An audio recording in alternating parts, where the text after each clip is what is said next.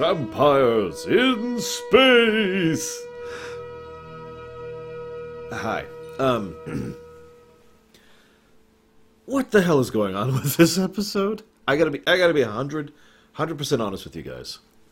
This would probably not be a lamentation, but it would definitely be approaching lamentation territory if the whole episode was just the... You know, I'm not sure whether to call it the A-plot or the B-plot. I'm probably going to call it the A-plot just because more time is spent on it. You know how many notes I have about the space vampire thing? 3. And it takes up the majority of the episode. But there's nothing to talk about. Okay, so she stimulates the creative part of the brains, then she feeds on it and kills people, and then she moves on. So she latches onto Jake and tries to feed on his neural energy, and then tries to kill him, and then moves on. And she escapes, of course, because she's an energy being, because of course she's a friggin' energy being. Why wouldn't she be an energy being? And she's creepy as hell. Although she is played by Meg Foster, which, absolute credit for that casting choice, because Meg Foster is really good at playing someone incredibly creepy. She does an excellent job with that. I would also say that some of her actual literary advice is good stuff. You can all... One of the most important things that I've always found, it's like one of the first lessons I teach writers, if they come to me for advice, is write. Get it on the paper. You can, and indeed should, and probably will, go back and edit it. But if you just edit and then re-edit and then re-edit, you're going to get into a loop. And you need to get momentum. That's my experience, of course, and everyone is different. But in my opinion, most people need to get some momentum going with their writing.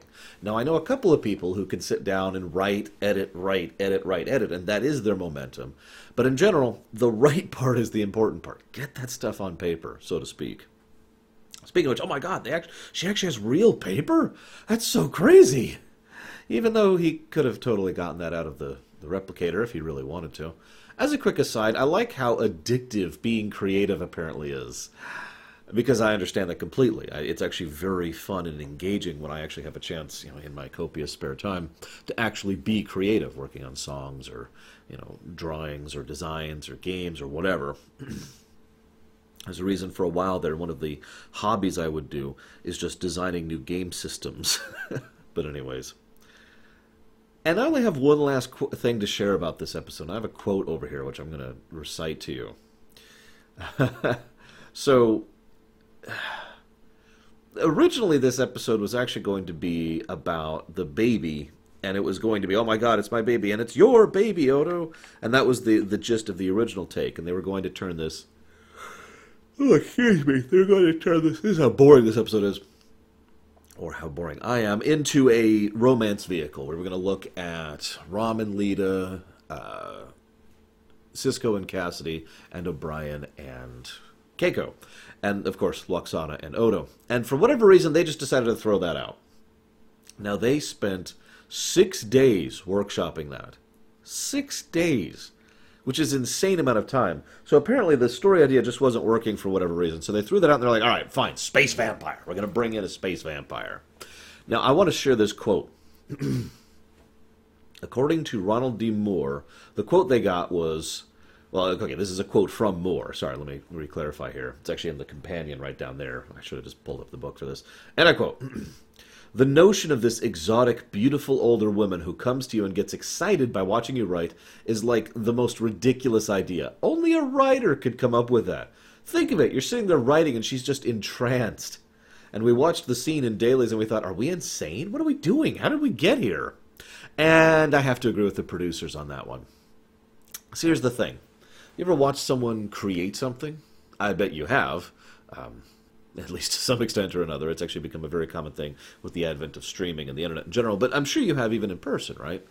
Someone who really appreciates music can really appreciate watching someone play.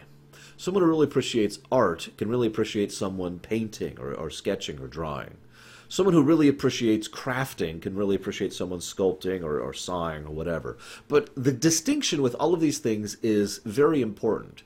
You are obtaining both a visual and in some cases an audio input, So I should say, sorry, that sentence is wrong. You're taking in visual and sometimes audio input from what's happening. You're basically seeing it being made, being crafted. You can't do that with writing. Like, okay, I'm going to simulate what I'm talking about just on the off chance you don't get it, okay? I'm going to actually start writing something from a story I'm working on. So for real here, okay?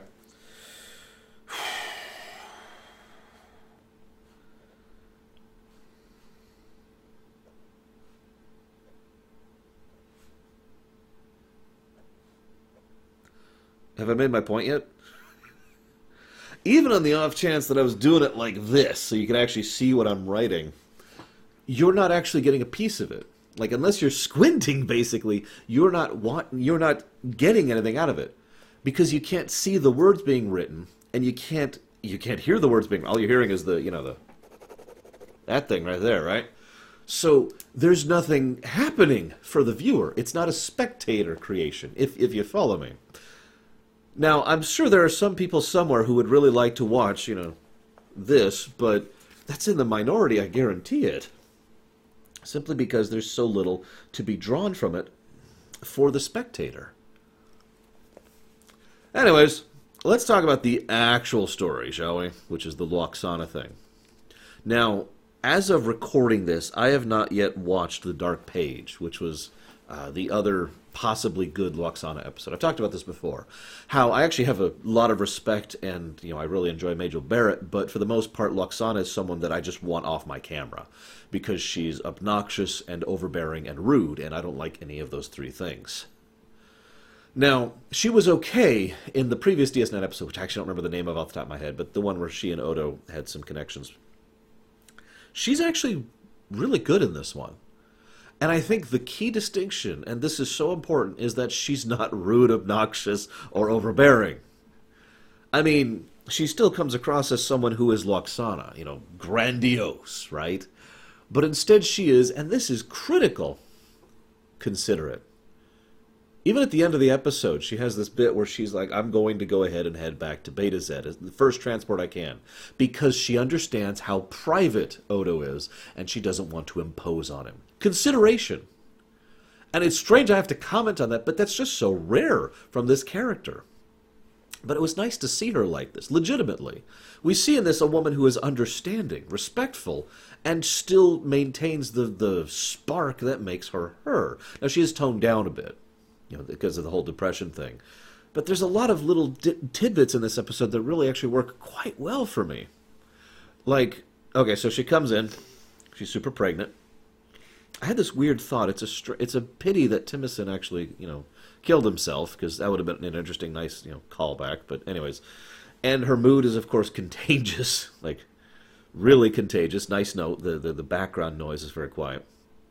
But then she sees Odo, and she pretty much immediately... Her mood turns up, right? And so she goes with the walk with Odo. And two important things happen in short succession.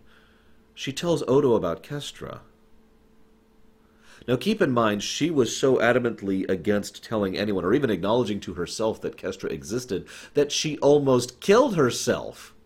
Not in a suicidal way, but in a her brain was self-destructing kind of a way. The fact that she is willing to be open about Kestra to Odo is very indicative of how comfortable she feels around him. And then he invites her, well, he allows her to go into his room. Now, she comes up with a statement as to why that has to happen, but he is nevertheless comfortable with her being in his room. Up until this point in time, I would be willing to bet that two other people had been in his room. One was the Jem'Hadar, whose name I don't remember right now. Please forgive me. They don't even name him until Star Trek Online. And the other is Kira. That's it. So the fact that she's willing to open up about Kestra and he's willing to open about his room is very indicative of the connection these two characters have because, well... Both of them really are, in their own ways, outcasts. As I talked about last episode, it's just the main difference is that she deliberately pushes herself away to be an outcast, and he, by his very nature, is an outcast, especially now that word of the Dominion has spread. So, she goes in, and the first thing she notices is the thing, she's like, oh, this is for shape-shifting, right? Because it just makes so much sense. And there's a lot of really good chemistry between the actors as well. I want to give special praise to that. I also want to mention that Livingston, David Livingston, worked in this episode, who is honestly probably my favorite Star Trek director. I've commented on him so many times. He's right up there. No, I'd say he's my favorite. No, he really is. He's an amazing director. I love Frakes, I love Burton, and I love Les Lando. And one other director I can't think of the name of right now. Please forgive me. It's the woman who did a lot of work on TNG. But anyway, Livingston really does manage to pull a lot out of this scene. It's a very crowded set with very little room for the characters to move. And he still manages to make the movements of the characters as they're rotating around Odo's room very smooth and fluid, as if, ironically enough, as if there is no obstacle to the camera, even though we know there actually is. And that there's no obstacle to the characters, even though we know there actually is. So some very, very good blocking. I know it's a weird thing to comment on. And so then she, she notices this, and she is very forthright about Kira. Have you gotten over her? Don't worry, I'm not going to throw myself at you if you say yes. And notice Odo doesn't fully answer that question. Instead, he says Kira has moved on. And Lwaxana, understanding, just kind of nods and says, well, don't do what I did. That's all I'm going to tell you. Don't do what I did. And then they start playing hide and seek. There's just something... It's almost a childish game, and yet at the same time you could see how it would be engaging, even for an adult, because it's not just normal hide-and-seek. He's a frickin' shapeshifter. So it adds a new layer to it, especially since it means she is not ashamed of him, and he does not have to be ashamed of himself, which goes to what he talks about at the end of the episode. For all of the many problems Lwaxana Troi has, mostly over on TNG, because she's been pretty cool in DS9, the fact of the matter is, she accepts him as he is. Even at the end of the episode, she flat out says, I love you. I am in love with you. But you are not in love with me, and you never will be. Positing the idea, which has been posited many times in real life, that that kind of romantic love is or isn't binary, right? Which makes sense. And she kind of accepts that. And she says, even though we could try to make this work, and we could, I would try to make you want me the way I want you. I would fail. I would resent you for it. And our friendship is more important than that. That is a level of acceptance, a level of understanding and respect, which is awesome. It's something I've seen many times in real life, but it's actually quite rare. I see that kind of a thing in fiction. So... they have a great dynamic between each other. And then Michael Ansara shows up, and that just made my day. I'm like, okay, I officially like this plot. For those of you not aware, he has played several roles over the years. He played Kang, of course, in the original series, which is probably what most Star Trek fans remember him of. I got to admit, every time I hear that voice, there's only two things I think of. The Techno-Mage over in Babylon 5 and Mr. Freeze. I mean, come on, right? He's a great actor. I love him. Anyways, so he shows up. And he is his usual awesome self. He manages to be simultaneously imposing and sympathetic. It's a really unique balance the man is really good at. I just kept expecting him to say, your victims. Anyways, so he comes down and he just kind of approaches Odo straight. And there's this wonderful bit where he goes over and says, I can imagine how embarrassing and humiliating this might be. You should probably give up. And then Odo starts giving his love proclamation, and then, I don't even remember his character name, actually. Michael Ansara comes up and says, this is ridiculous. You could be saying this about any woman. This is not the proclamation of Lwaxana. And then Odo honestly responds, no, it is. And then he opens up about the fact that she was the first one to get him to open up. And if you pay attention, that kind of tracks. It's not complete, because they didn't plan this. But if you remember, I've been quietly pointing out throughout these ruminations, as Odo is becoming more and more social, little bits and pieces, never the main plot, but always little tiny side stories before whatever thread of the week shows up, where Odo is talking with people more, hanging out at lunch more, getting breakfast with Garrick, doing the whole, the drink thing, all these little things he's been doing to become more sociable with the people who want to be his friends. Now that's important because all of them were willing to be his friend, at least all of the main characters of this cast of this show. But it wasn't until Odo realized and was willing to open up and accept that they were capable of being let in. And in character, obviously, it's being posited that that's all because of Lwaxana, because she just accepted him, just like that. There we go. Right at the beginning. Yeah, I know she's actually been in 2 episodes, but let's be honest, we're all going to ignore the second one. Anyways. And there's something wonderful about that. Something wonderfully human, you know? Something very honest about the way that's presented. And I think Odo basically meant it. In real life, there's a lot of reasons to get married. I don't mean legally, by the way. Although there's a lot of reasons to get legally married, too. But what I mean is there's a lot of reason to say, this is the person I want to spend the rest of my life with. I don't have a better word for that, so I'm just going to use the phrase. There's the person I want to spend the rest of my life with. Okay, we're going to call that the personing from now on. It's the new word. Write it down. It's going to be a test later. There's a lot of reasons to do that. Some people say you should only do it with someone you are truly in love with. Like, there should be, like, true romantic bliss. Some people say that you should only do that with someone you are very close friends with and happen to have a physical connection with. Some people say you should do it just for frickin' cause, you know, with no particulars one way or the other. Some people say you should only do it if it's a smart match, if it's going to help either you or their particular presentation or direction or where you're going with your lives, either politically or financially or creatively or supportively. Or in terms of a family. You know, some people think you should do it because you happen to have a kid together. Some people think you should do it, you know, blah, blah, blah, blah, blah, blah, blah. In this episode, I think Odo was willing to really marry Lwaxana, not because he is in love with her, as Lwaxana says, not because he truly has the kind of romantic feelings for her, but rather because he feels so comfortable with her due to the nature of their friendship.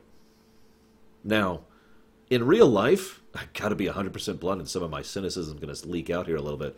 That's a good match.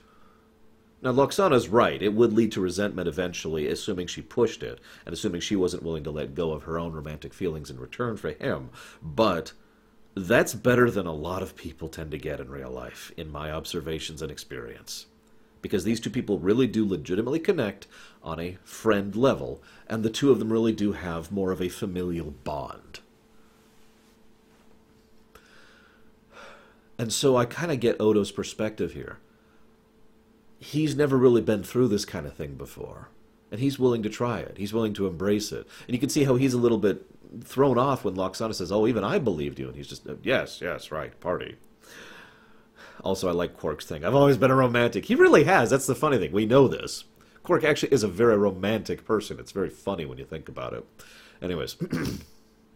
But then...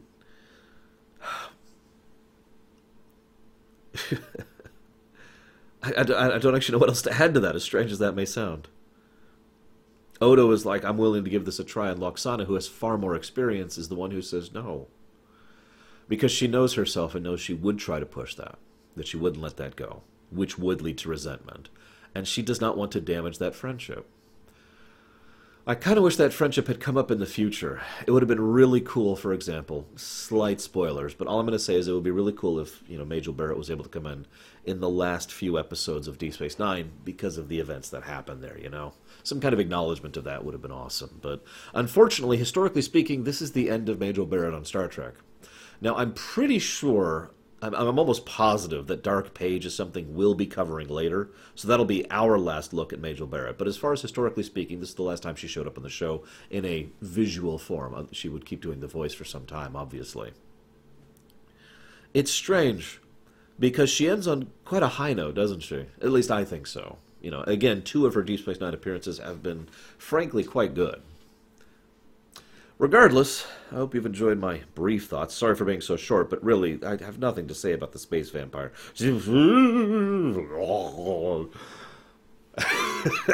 I'll see you next time, guys.